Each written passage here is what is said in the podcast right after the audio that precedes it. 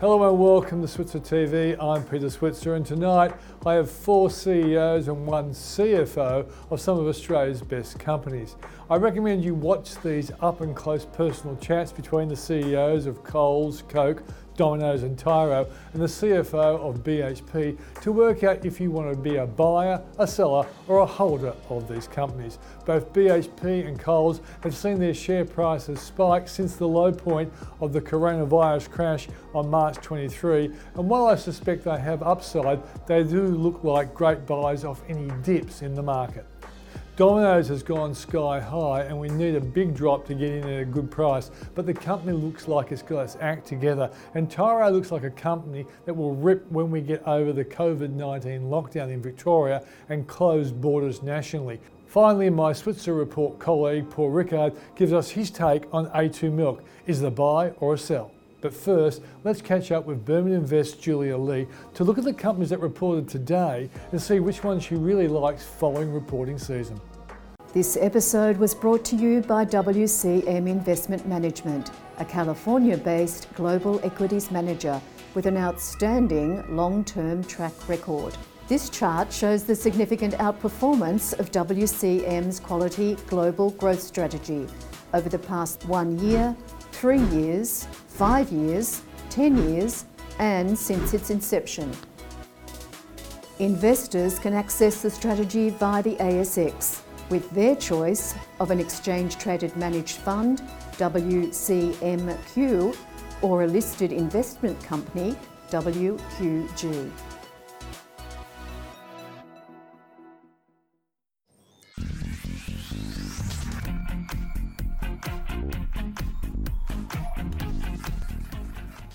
Well, joining us as she does each week is Julia Lee from Birmingham Invest. How are you, Julia? Good. How are you doing, Pete? Very good. So reporting season so far, Julia, what have been the standout companies that you've liked? Well, our fund's been doing really well throughout reporting season. We're up almost 10% in the month to date so far. Knock on wood, we've still got about a week to go. But if we have a look at where the growth has come from, it has been from the technology side of things. We have also seen our healthcare companies doing well. So if we have a look at Healius, it should be something that continues to improve in terms of margins, sold its medical centres at a nice price. And it's also doing a lot of the COVID-19 testing, which has helped to cushion the impact of COVID-19 and the areas of imaging, which has slowed down a bit. So I'm liking Healius here, and it has started to run as well, and brokers are pretty positive on it as well. The other one is Charterhall Wales, one of the few real estate investment trusts which managed to see a revaluation upwards of its properties. It has a yield of around about 7%, which is quite attractive, and it has very stable type of assets, things like Coles distribution centres, Telstra exchange towers, so things that aren't very easily replaced, or the tenants don't get out of those leases very easily. So that's had a pretty stable income through this COVID-19 period, and we continue to like it. I think that it's going to hit above $5 in the coming months, and it's moving quite nicely towards that. What about a company like Super Retail Group? A couple of weeks ago, everyone had sort of a positive view, but it didn't report all that well today. Yeah, Super Retail Group is one that we held in the portfolio. We actually sold down our stake today.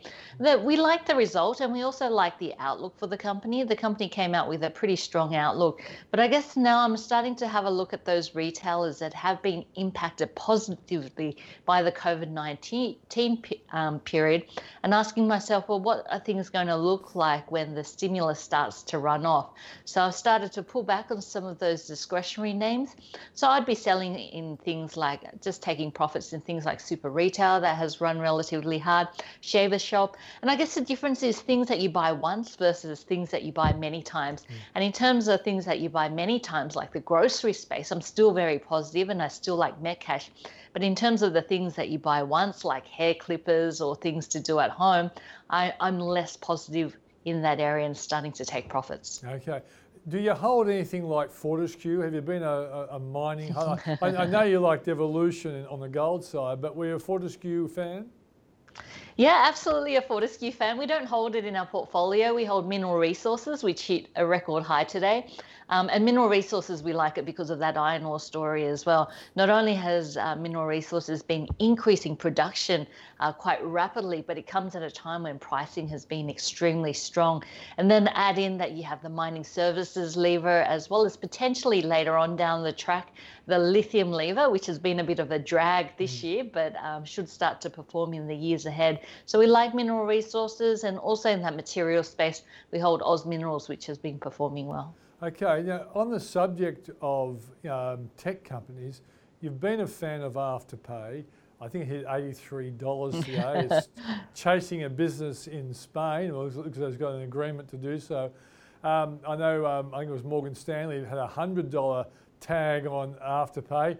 Are you a believer in the $100 story? Well, we do hold Afterpay in the portfolio. It's been doing very well. It hit an all-time record high in terms of the market. I do agree that valuations are pretty crazy here, but as long as they're growing into new markets, I guess the key is to have a look at the catalyst, which might drive it down.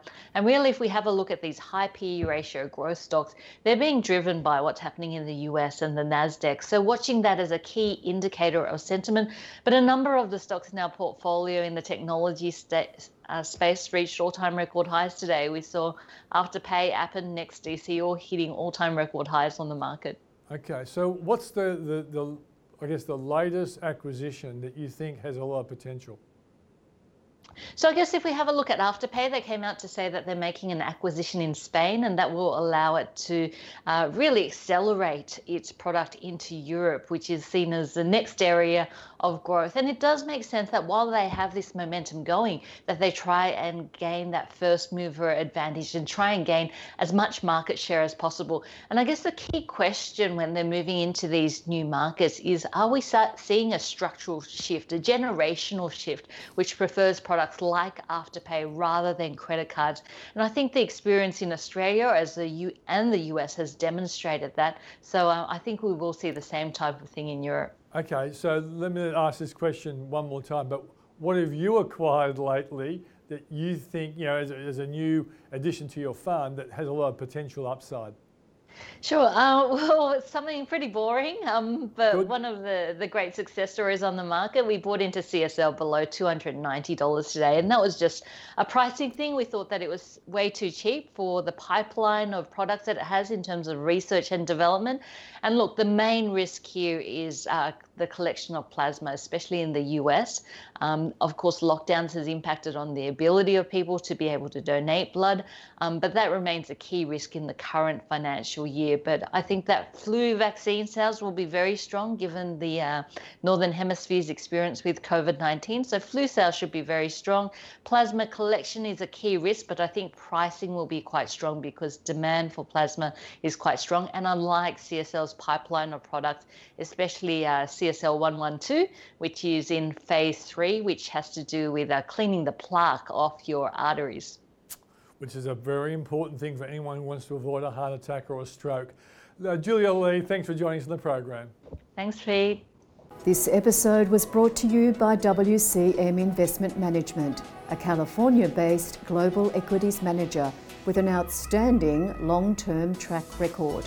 This chart shows the significant outperformance of WCM's quality global growth strategy over the past 1 year, 3 years, 5 years, 10 years, and since its inception. Investors can access the strategy via the ASX with their choice of an exchange-traded managed fund, WCMQ, or a listed investment company, WQG. That was Julia Lee. So now let's have a look at my chat with Tyro's Robbie Cook. I'm an investor in this company, and the analysts at FN Arena think this company has 11.3% upside. I hope they're right. Robbie, thanks for joining us on Switzer TV. Thanks, Peter. Thanks for having me on. All right, mate, I feel sorry for you. You know, you listed brilliantly in December. Everything was going fantastic. Then along came a bushfire season, and then along came the coronavirus. Have you ever use the F word at any time between listing and this interview? Never, Peter, never. Look, you've got to stay positive and you've got to deal the hand you're dealt, I suppose. And look, you're right. We went from the highs of actually doing our IPO in December, and it was a time when very few IPOs got up. So it was actually, that was quite exhilarating, and the team did a fantastic job, and we did it in quite a fast period of time. And through to February half-year results, we were looking really strong. We were growing 29%. We were on track, above track for our prospectus numbers. And then, as you say, the bushfires came, and then COVID came. And look, the really sad thing in all of this, we work, as you know, Peter, 99% of our merchants are SMEs, and the impact that both those events had on our merchants was just absolutely gut-wrenching.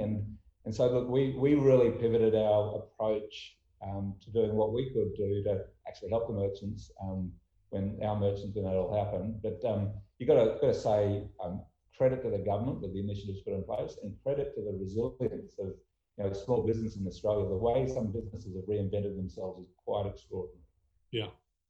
I noticed that in the report today that the trend for New South Wales transaction values are up 13%, but Victoria is down 1.5%. Have you worked out, in a sense, where you might have been if Victoria hadn't been forced into stage 4 or level 4 restrictions?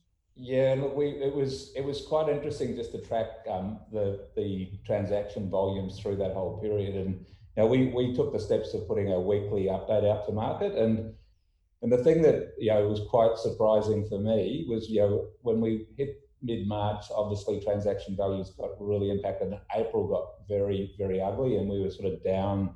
We'd gone from growing 29% to going negative 38% in the book in April.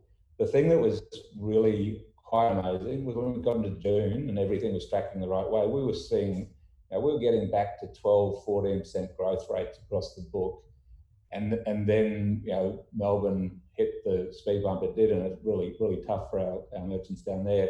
But Melbourne's about 23% of our total transaction value, and so it does definitely, with the lockdown, stage 4 lockdown, that puts a big drag on the business. But if that hadn't happened, I think we would have been, we were sort of putting on 2% increases in transaction value on a weekly basis. So we sort of got around the 14, 15% mark. So we would have just, we probably would have been back to the run rate we were at in February by now if we hadn't had. Okay. So what's your position in the other states, like the lockdown state, or the closed border states, Queensland, South Australia, WA, Tassie?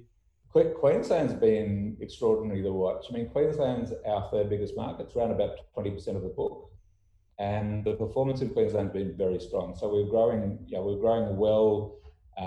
Leading into the COVID period, but Queensland really held up well to the extent that we've got, we're around the mid-teens sort of mark in the Queensland market. So the lockdown's been effective here, but it was one of those. It was a tough call, and I've got to say I was on the fence about in June with the lockdown, because I was thinking a lot of our hospitality and tourism operators in Queensland were suffering by not having the cross-border traffic. And look, I'm a Queenslander, Peter, so I've sort of got a bit of passion for the market here, and I'm up in Queensland at the moment. So I think, in hindsight, it was a strong call by the Queensland government actually to keep the border keep the border shut as long as they did. They reopened it for a couple of weeks and then shut it down again, obviously. So I think that actually worked well for the Queensland market. How many customers do you have right now? And how many do you think you can grow, despite all the challenges you've got over this financial year? Yeah, look, we've got about just under 33,000 merchants that work with us, or on the 33,000 mark, pretty much. So, and as I sort of said, we were growing strongly. Merchant numbers before COVID hit, we were growing sort of in the high sort of teens mark. We've been very focused on three verticals, so health, hospitality, and retail. That's really been the sweet spot for Tyro for quite some time. We've got roundabout, if you look at the SME market in those three verticals, which is people transacting between 50,000 in transaction value and 5 million, we've got around about 10% share in that space. We think, you know, we've always thought we can probably double our penetration in just those three verticals. And then for us, it's looking at what other verticals can we specialise in and bring the attributes that Tyro has to new verticals. So we see a really good runway. We don't, you know, COVID's obviously put a bit of a dent in the trajectory, but we will come back through this, and very confident with our approach that we'll go back to the run rate we've seen, and we've got a good future ahead of us. Will you be helped by the fact that the coronavirus has made people use their cards more, and cash is going to become less popular? I think that's definitely a trend, and we've seen it, you know, with debit card transactions. They've increased, and ATM transactions have decreased. I think that behaviour is here to stay. I think, you know, it'll become entrenched that people will be more inclined to use debit cards, which is good for our business. The other big change we've seen, and we invested in a business called Me and You, which is you might have seen it, it's a order and pay at table solution, which a lot of bars and bigger venues are looking to implement, because it gets rid of that counter crush. You can actually sit at your table, you can tap your phone, you can order your beer or your glass of wine, you pay for it in the device, and the wait staff will bring it to your table. So that technology has probably had a 2-year leapfrog in uptake, just because venues are all of a sudden looking for that solution. So we're an investor in that business, but we're also will be the payment provider in that business as well. So when people pay, they pay on the app, and it's our solution which sits in that device. So we can see payments evolving, and we want to make sure we're in that change process, and that for us is it's all about being an expert in the payment space and having solutions that are right for the verticals we operate in. And hospitality is a great example with the Me and You product. What about cross-selling? You've got, as you say, about 33,000 primarily SMEs, I guess, and you're a bank as well, which a lot of people forget. What's your potential for cross-selling then? Yeah, and look, we've got a full banking license, which a lot of people don't appreciate. So we're a bank. We're a bank, though, in a different way. We're not about trying to fully bank the SME. So we're not a neobank in the sense that a lot of people throw that term around. We see our banking license as being an asset we can use, and it facilitates our payment solution. So that's why we've got the license to start with. But by being a bank, we also can offer deposit accounts, obviously, to our merchant cohort. So that's something where we've got a Tyro bank account, which is a fee-free interest-bearing account, which is used as a transaction account by a lot of our merchants, whereas if they had that transaction account with a traditional bank, they'd be charged fees, they'd get no interest. So that's a point of differentiation. And we've got ambitions to make that a very feature-rich banking product. So that's a great thing to have. And so it's different to what's out there in the offer. And then we also have a product called Merchant Cash Advance, which you have to be a merchant with Tyro, but it's effectively an unsecured line of credit in a way. So a merchant has a history with us. We've done our analysis about their transaction volumes, and off the back of that, we'll offer an unsecured loan, which can be taken up in the app, in the Tyro app. The merchant decides how much they want to draw down on that loan and determine how much of their daily settlements they want to pay the loan back, so like 10%, 15% clipped every day. And we quote a fixed price for that loan, and then it just cycles with cash flow. So it's a really innovative product. It's not available from any other banks. And so we can see products like that, which we can provide around our payments solution. It just makes our ecosystem more fulsome. It provides more value to our merchants, and it keeps stickiness and loyalty with the client base. Okay, so you made the point earlier that you're strong with hospitality, retail in particular, but has this threat of the coronavirus and the fact that your potential growth has been impeded, does it mean that you're starting to look at maybe other industry areas where you might not have looked before as a consequence of, well, it's, the runs are a lot harder in your traditional area, so where else might there be some easy runs? Yeah, probably not as a result of COVID, but pre-COVID, we were definitely looking to add 2 new verticals into the mix. So health, hospitality and retail were a core. And then we were looking to go into the services vertical. So we're thinking particularly in that area of professional services. So I think accountants and lawyers. We're thinking the trades area. So plumbers, electricians, gardeners, landscapers, that space. That's an area we are thinking about and looking at. The other piece we were quite keen on is the accommodation space. Clearly with what's happened, and we were in the early stages of looking at that space, clearly with what happened with COVID, that sort of put that ambition on the back foot a little bit, but we will be looking at accommodation in the next, hopefully 6 months, 12 months, when the world gets back to normal as an extra vertical. Okay, Robbie, is there anything else you think that anyone who is currently an investor or is mulling over the idea whether they should give you a go, is there any better question I should have asked you? I think they were great questions. I think, I think the thing I'd say about Tyro, where we're different to the major banks, is we're specialists in payments. And I think it's a space that needs that specialization. And we're trying to do things differently and just stay very focused on great service, fast processing, reliability, and innovation in those verticals. And so if anybody's got a bit of a fascination about this space or an interest in it, have a read at at our annual report, have a look at the prospectus we put out in December. It'll give you a bit of an idea of where things are headed. And it's nice to know you haven't been swearing as bad luck came your way, but I bet you are praying that normalcy returns to the hospitality and retail sector ASAP.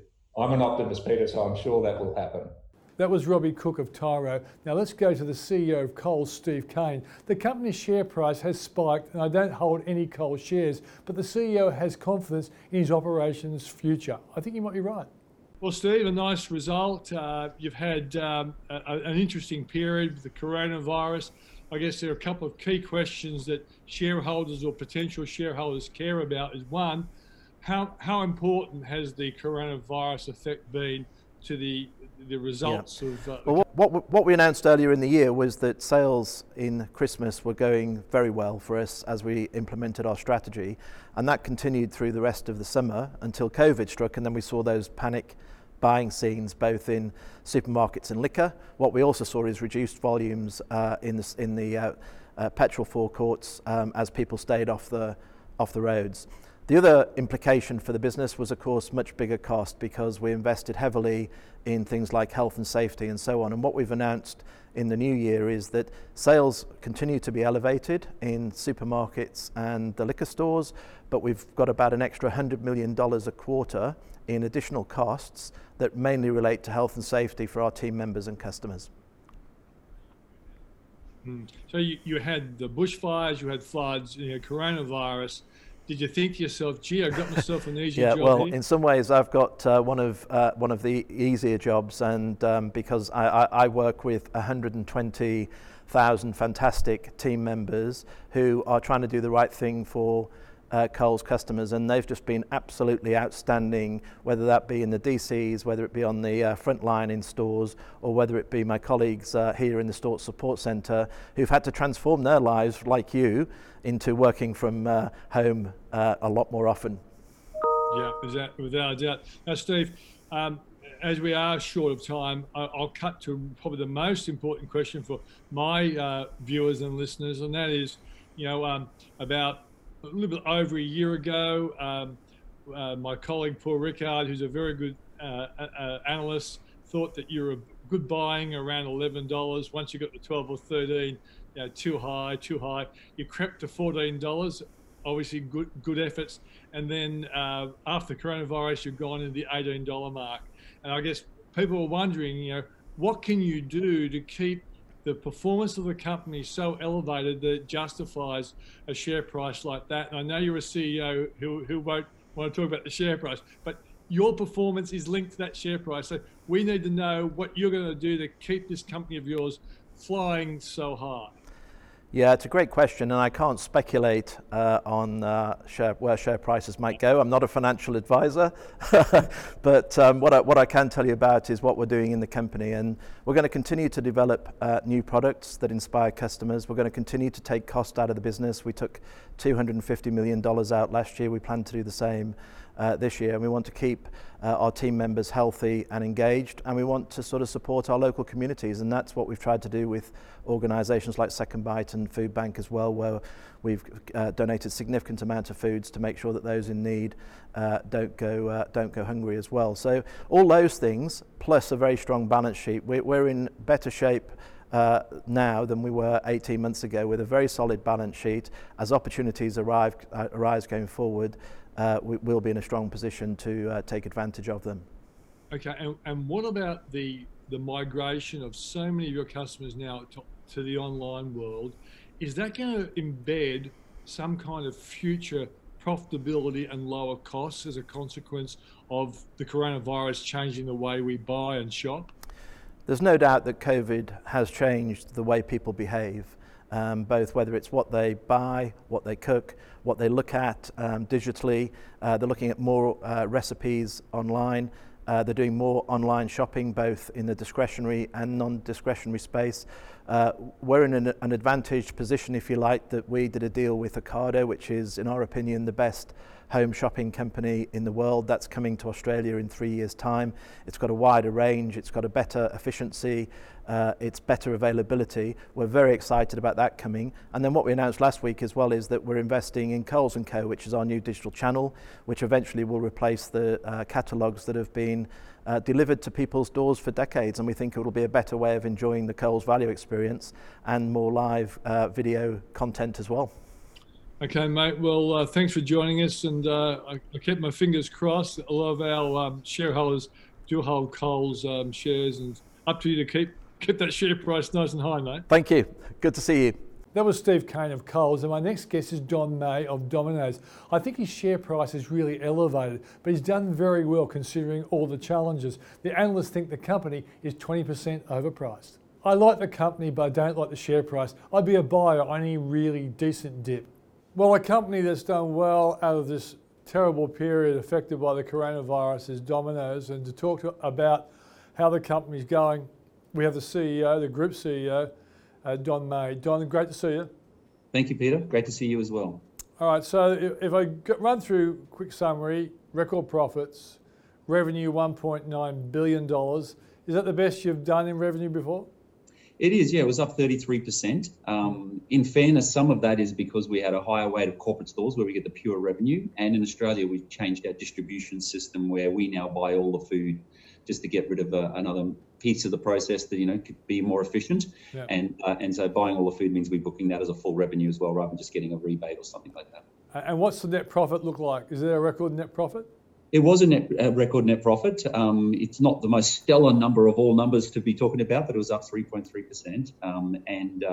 You know, what was important in that, though, was that we put a lot of support into our system in the early months there of COVID. And so, yeah, and we're very proud of that, actually, that we stood by franchisees, no lost franchisees through this whole period of nearly 2,700 stores that we have. And I presume there must have been a big increase in costs just for the COVID-19 safety measures.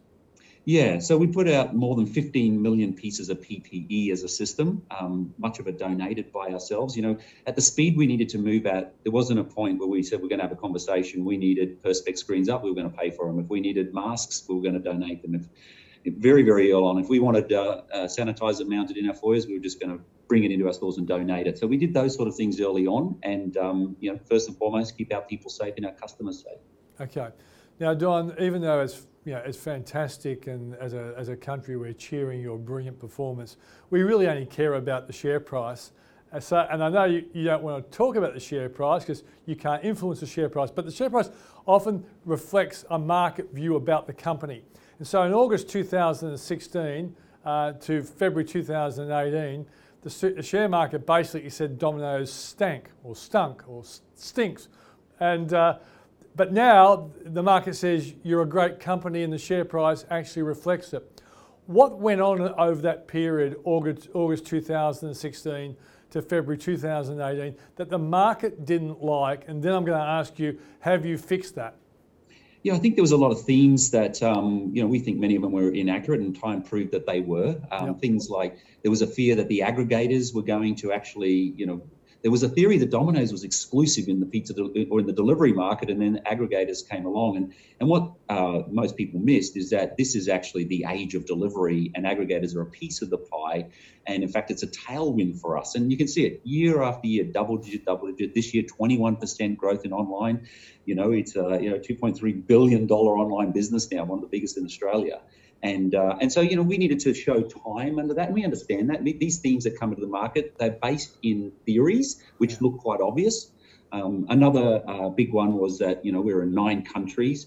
It seemed that every year we would have one of the markets would underperform. For example, Japan 3 years ago was underperforming, and shareholders would say to me, gee, Don, why did you buy Japan? It's a low-frequency pizza market. Will they even buy pizza? Well, what a stellar business Japan is right now. I mean, it's just been extraordinary, the growth. And same as Germany. Germany, when we first bought Germany, the previous owners had lost multi millions of pounds. And today, Germany and Japan are our two biggest businesses. So these are questions that needed time in the market to be sorted through. And I think there were various other themes. And I think one of the big ones, franchisee profitability. Yeah. And I think franchisee profitability at records right now. So fair criticism to these themes to be worked through the business.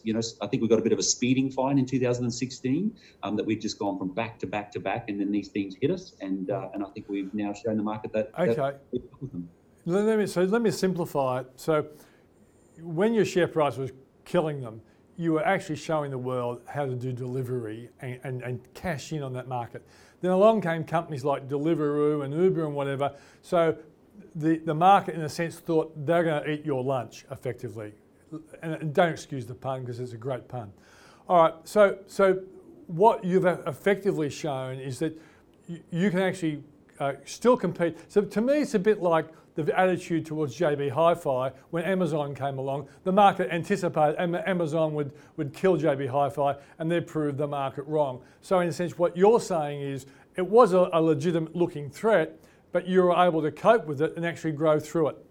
Yeah, and I think one of the things people misunderstood is that aggregators are, in our view, just like a giant search engine. So we can grow our business through television or print, the old media. We have our owned media, so our own platforms create business because we're able to, present ourselves out. And then the third area is what we call our frenemies. Now, frenemies are great companies that we love to work with, like your Google platforms, your social media platforms like, Line or Instagram and Facebook. And we call them frenemies because whilst we go and acquire customers in those platforms also get our data, which is quite unique. And an aggregator is very similar. See, what we won't give away at Domino's is that even if we go and acquire an order through an aggregator, Domino's will deliver it. And that's quite unique. You see, in this world of retail, the retailer should own its product, its service, and its image. And we're obsessed with that. Many of our competitors and many of the industry give those things away when they exclusively live in aggregators. And that's not something Domino's prepared to do, and that's why we've done so well. Okay, so my analysis of the share price and what was happening in the company showed that even before the coronavirus, you guys were on an uptrend, things were heading in the right direction. But since the coronavirus, with a lot of people locked up at home probably not having the best food choices, though I guess you'd argue with that Domino's is the right food choice. The bottom line is there's a lot more pizza eating right around the world, and so part of your uplift in share price has to be this uplift from coronavirus. How do you manage the eventual time, I hope, when people leave the home and go back to the offices and are buying less Domino pizza? How are you going to deal with that? Yeah, and firstly, we all can't wait for that time either.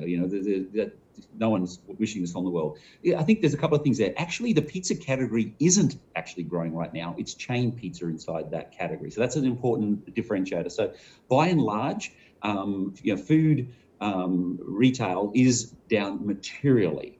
But people can't just sit at home and cook every single meal. They do want to treat themselves. Domino's is an affordable treat. It's a safe, affordable treat because the only hands that will touch your pizza after it's been baked through our 260 degrees Celsius ovens are your own. So we provided a safe, affordable treat, and that's been really, really important. And what once again, I think this is what's misunderstood. Everything that has accelerated during COVID was already there. Digital delivery was already the biggest boom. People weren't eating more food. They were just leaving restaurants. They were leaving, the new convenience was digital delivery. What COVID has done is it's brought that forward approximately 3 years. So the macro trend that already exists is just now being accelerated significantly. So when we look at the other side, you can imagine now we're getting all of this customer relationship. For as big as we are, and people think we're a lot bigger than we really are, we're still, by the way, the 5th biggest fast food in Australia. So there's fast food companies that are 4.5 times bigger than we are. And Australians we're not naturally born to eat more fried chicken or hamburgers. That's not in our DNA or our culture that, hey, we're a fried chicken culture. And therefore pizza can get a much bigger place. And globally, it has such a big opportunity. Okay, so it seems to me that the one thing you've been able to do during the coronavirus period is probably introduce pizza to people who weren't generally pizza eaters. I'm thinking about the Japanese people who were locked up in their apartments for a long time because of the coronavirus, and they have tried it. And I guess hopefully your view is that they will at least occasionally buy it when once upon a time they wouldn't. And I guess my key question is if people look at your improved share price and think, let's get in now, or is it too late? What would you say to someone who would say, gee, well, they look like they got their act together, but how are they going to move that share price higher over the next year or so? Because you know yourself, historically, you guys have done brilliantly well, then something goes wrong, you go down a bit, and you come back again. People might be thinking, are we going into the phase where the share price comes off the boil? What are you going to do, Dom, to change that? Yeah, I think what's really important is we are living with COVID. So whilst we're very confident in our system, we do have to be realistic that, you know, we sit with advisors and one of the least likely countries to get another outburst in coronavirus was New Zealand and Australia. And guess what? We now have a lockdown Melbourne and a lockdown Auckland. And some of the most likely places are Europe. Well, there are rising cases in Europe right now. So the first thing I would say to shareholders is get ready for a little bit of a bumpy ride there because we are living with COVID. And in a lockdown, yes, Domino's will deliver and will be resilient, but that still will put a bit of a headwind on the business. However, we do know pre-COVID lockdowns and post-COVID lockdowns, it is the right environment for Domino's. And, you know, the digital platforms, their delivery performance, we are getting a lot of new customers. And then because we've been doing such a good job with the product and the service and the image that we own, those customers are saying, wow, I didn't realize that was Domino's. I thought that was a fast food company that they had this perception of, wow, they really do have premium pizzas. They do have a vegan menu. They are gluten-free. And we're very good at getting people to return again as we earn that customer. So it's a long game. If you're a day trader, get ready for locking up and down of COVID. But if you're prepared to play the long game, which most of our shareholders have through this whole period, then we're going to continue to grow. Well, I think you certainly do conform to my strategy. You buy quality companies when the market beats them up. One last thing, Don, is tell me about any new food innovation that you might be bringing to the table. The irony is in some of the countries we are, like Japan, new products are pretty exciting, but most of your audience being Australian, we're really more focused on execution right now because the volume is there. And one of the new platforms we've just introduced in Melbourne and we're rolling throughout Australia in the next 2 months is what we call car park delivery. So the company that delivers to your home and delivers to your office will now have a concierge service into the car park.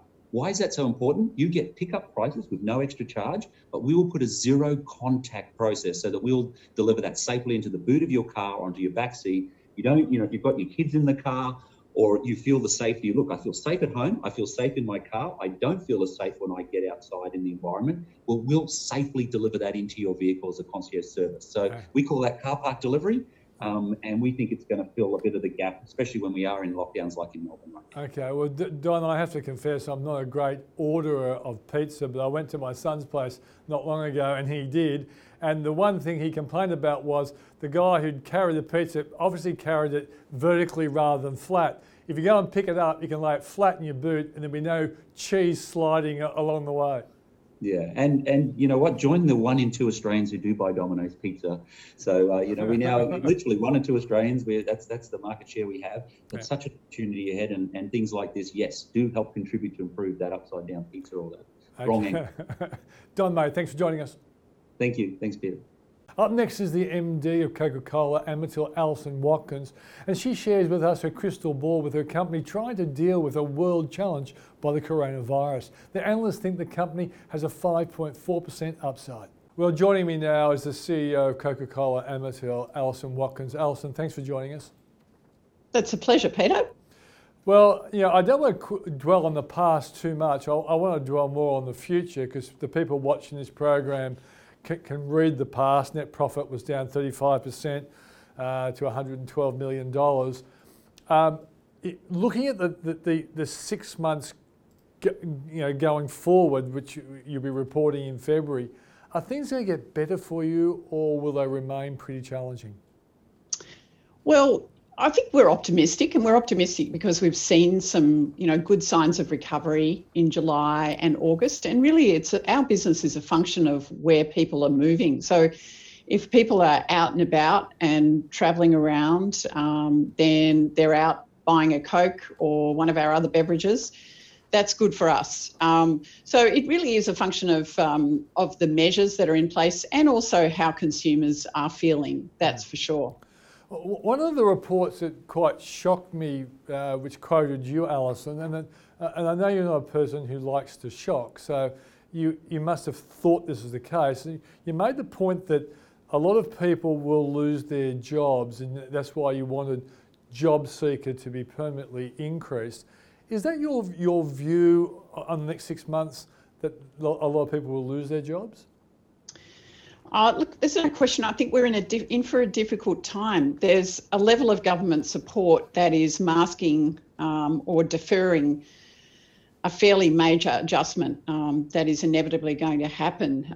These restrictions and the slowdown in the economy are going to definitely play through to a lot of businesses just not being able to get back on their feet again, unfortunately. And, you know, we're going to have quite a protracted period, I think, of high unemployment, and we all need to get behind that and play our part in really trying to get the economy moving again. So, I think as soon as we start to see the government support ease back, we'll start to see that more starkly. Mm.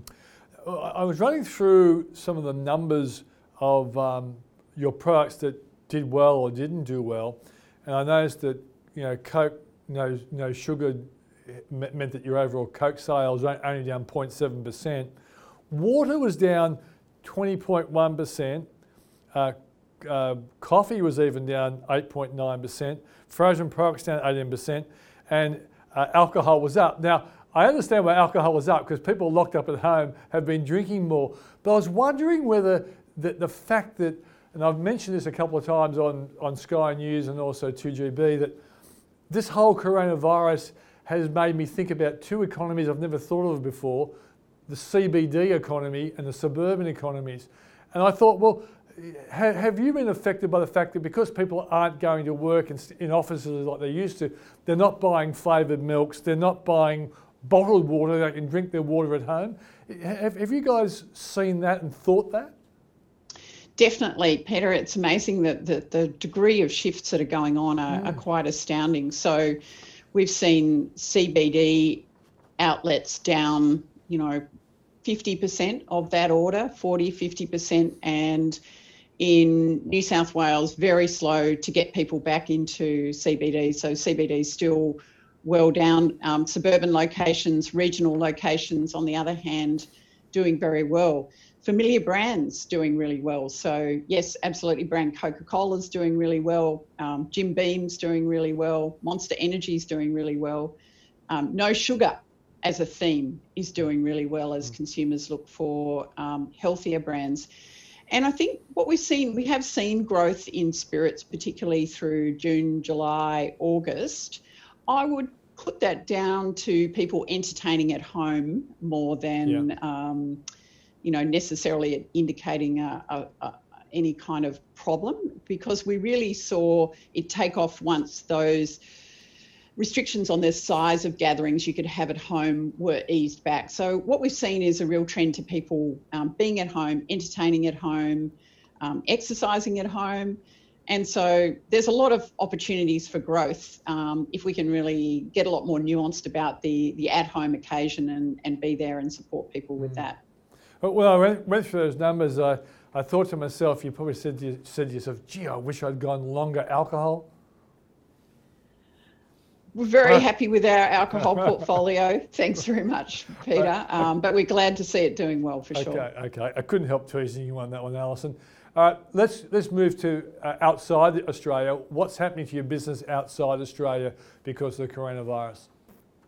Well, it's really, we've got on one extreme New Zealand, which has been doing exceptionally well, very severe lockdown back in April, early May, and then a fast bounce back late May, June and onwards. You know, they've really been doing very well. They've got some restrictions back in place now as they manage a current outbreak, but I think overall that business is in really good shape.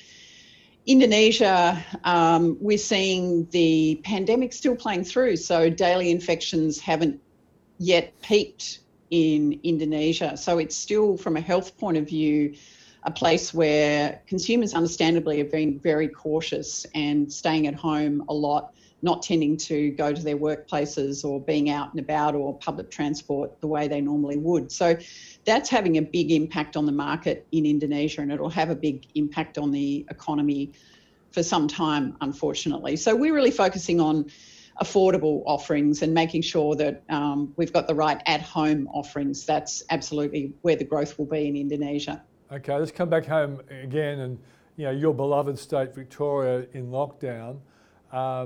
It clearly would be a significant contributor to your bottom line. How much do you think your overall profit will be affected by the fact that Victoria had to go back into lockdown? It's a setback, there's no doubt about that. And we really feel for all of the customers and all of the Victorians who are impacted by this.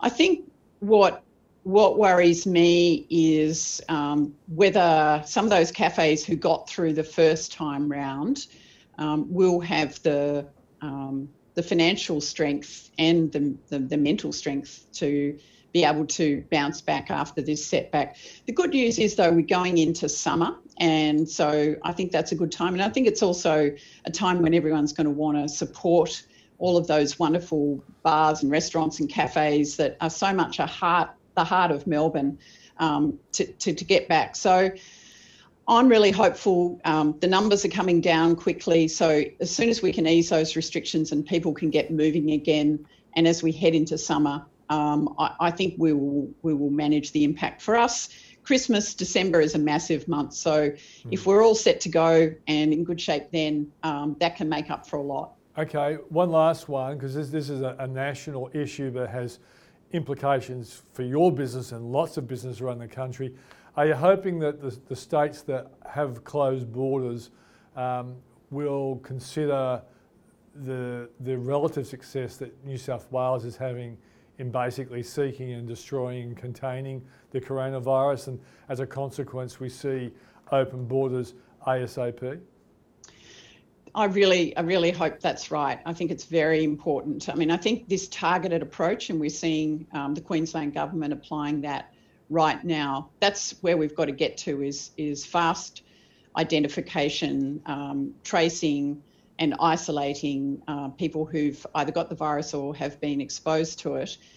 If we can do that with very fast cycle times, then we can be very targeted in the areas that we lock down, and that's absolutely critical. And really, state boundaries should be neither here nor there as we developed a more nuanced approach to this kind of rolling lockdown cycle that I think we're going to have to learn to live with.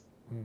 Well, one last question, Alison, and it's not going to be an easy one, but all my viewers want to know, do you reckon the dividend will increase next time you speak to us? I wish I had a crystal ball. I think our shareholders know that we understand they value the dividend. That's a high payout ratio has been a feature of Coca-Cola Amatil, and we're pretty keen to get back there as soon as we can. Alison Watkins, thanks for joining us. Thanks very much, Peter. And next we have the CFO of BHP, Peter Bevan. After watching this interview, you'll see why this company has done so well. The analysts think the company has a 3% upside. So I'm talking to the CFO of BHP just after their report, and I guess you'd have to say, considering the kind of environment they've been working in, quite an extraordinary performance. Welcome, Peter. Thanks, Peter. Great to be back. Okay, so everything seems to be a little bit down except debt, attributable profit, basic earnings per share, the dividend, net operating cash flow, but basic underlying EPS is up. Why don't you give us a CFO-type explanation of what's going on here? Well, I think what's going on here is that, you know, I think the organisation, as you say, in the midst of some absolutely unprecedented changes and so on, really stood up. I think the things that we controlled went really well. We reduced our unit cost by 9% across the board in the year, and that is on top of a whole bunch of reductions we've made in previous years. And we produced, again, very strong production results across the board. So those things, you put those things together, we produced $22 billion of EBITDA, and we continue to invest in the company. Put $7.6 billion to work, because we need to look after the future, and we still made $8 billion of free cash flow. So great news out of all of that is that, you know, strong balance sheet right at the bottom of our net debt range, continue to invest in the company, still stacks left over for shareholders. So we declared, again, a nice, good, strong dividend today. It's the third year in a row that we have declared more than $6 billion US cash returns to shareholders out of ordinary dividends. So, you know, really great. I'm super happy with that. So the dividend's down a little bit. Is that because you're storing up for the uncertain future? Yeah, I think we were down, you know, the dividend was 65 at the interim, 55 this go. Still, you know, it's almost $3 billion worth of dividends, so it's pretty good. I'd say, you know, look, it is an uncertain world, and, you know, COVID is not done by any stretch of the imagination. Surely it feels like the world has come out of the worst of it. But as we know, you and I live in Victoria, and we know what the impacts of second, third waves and so on, we've got to be a bit, we just got to be cognizant about that. Look, the way our dividend works, every 6 months we start afresh, we make a new decision. And in 6 months' time, we'll know some more. And as I say, I think our track record has been reasonable about getting returns to shareholders. Company's in good shape, and I think, you know, we look forward to another strong 6 months. Okay, so you made the point that your unit costs are down. Talks about the sales that have gone on, sure. Compared year on year. Yeah. So I think, you know, we continued to sell everything we produced, and notwithstanding the fact that the rest of the world really struggled when COVID hit home and so on. And in particular, the very important markets that we traditionally sell into, which are Japan, Korea, Taiwan, obviously Europe, obviously the US, and so on. And so, but China went in first, but it came out in a rush. So it came in and, you know, it was very steep V. And so, you know, really, I think this has been the story of the last few months, has been weakness in the rest of the world, but real strength in China as they've come back out of this thing. And because of the nature of our asset set, which is diversified, very low cost, some of the heavy lifting was done in the last few months by iron ore. And less so with oil prices being down, coal prices and copper and so on. But that's, again, the nature of this thing. It all balances back out to an excellent return, you know, and numbers for shareholders. Okay. Yeah, well, I know this is a hard question, but you're the kind of guy who has to answer this kind of question. The outlook for the price of iron ore. Been great this year, better than what I think most of us expected. Totally. For 2021, are you kind of thinking that, you know, China will keep on buying and there'll eventually be a global recovery, therefore the iron ore price remains at good levels? Yeah, I think, Peter, there's two things that have really strengthened the iron ore price over the last few months and so on. The one is obviously China and its huge, you know, bounce out of the COVID thing. We think that'll continue to be the case. We will hopefully be able to see a little bit more iron ore demand across the world, because it's not just a China story, from the rest of the world as it comes back to life post-COVID and so on. Probably a little less, probably more impact on coal from that than it is on iron ore. But the other thing that has been driving iron ore has been weakness in the supplier base. Initially, some part of our competitors in Western Australia, our business ran really, really well. But I suppose the real story on the supply side has been the weakness out of Brazil. And that was weakness because of the dam failure in Brumadinho that Vale had, plus COVID has been a big issue, very big, continues to be a very big issue in Brazil. So you put those things together, meant there was less tons in the market from a very strong competitor, and at the same time, demand was getting off. Now, as I said, demand will probably continue to be strong, but those tons will start to come back into the market from Brazil. And in addition, there's lots of iron ore tons that just pop out of the woodwork from everywhere else because of the strength of the price. So, you know, probably it's going to moderate from here, I'd say. Okay. On the subject of the China economic recovery, obviously it's not easy for a company to work out what a country is going to do. Yeah. But are you expecting the growth to pick up? Because the numbers are still low for China in terms of historical growth numbers. Are you expecting them to ramp up over 2021? I think, again, you think about that economy in two parts, I suppose, you know. So you have the investment part and you have the consumption part.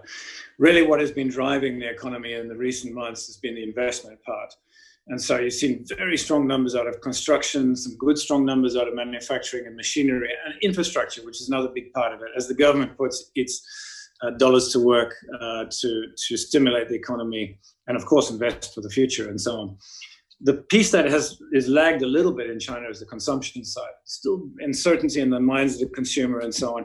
And so there has to be a little bit of catch-up, I think, still from that to continue to rebalance that economy. Look, put that aside. As I say, we continue to be, as we've been for many years, big believers in the ability of the Chinese economy to continue to grow and do. And I think the other thing I'd say also is, you recall in the GFC, they had the similar sort of thing. China came out of that and they just threw everything at it, right? And they had and they ended up with a whole bunch of investment, which was in their minds really. It was quite wasteful in certain respects. And this time, I think they've learned the lessons out of that. They've been very explicit about that. And so we think that the money that they have used to stimulate their economy is better placed and is more sustainable, I think. Your CEO has talked about the company exiting thermal coal. Now, I guess in many ways it's a bit of an advertisement for anyone out there who wants to buy it off.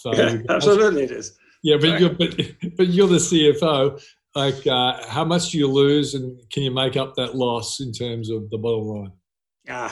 Honestly, Peter, you know, this is a tiny, tiny part of our portfolio. This is 3% of our net asset base, you know, so it really is a rounding error in our business. It is exactly as you say.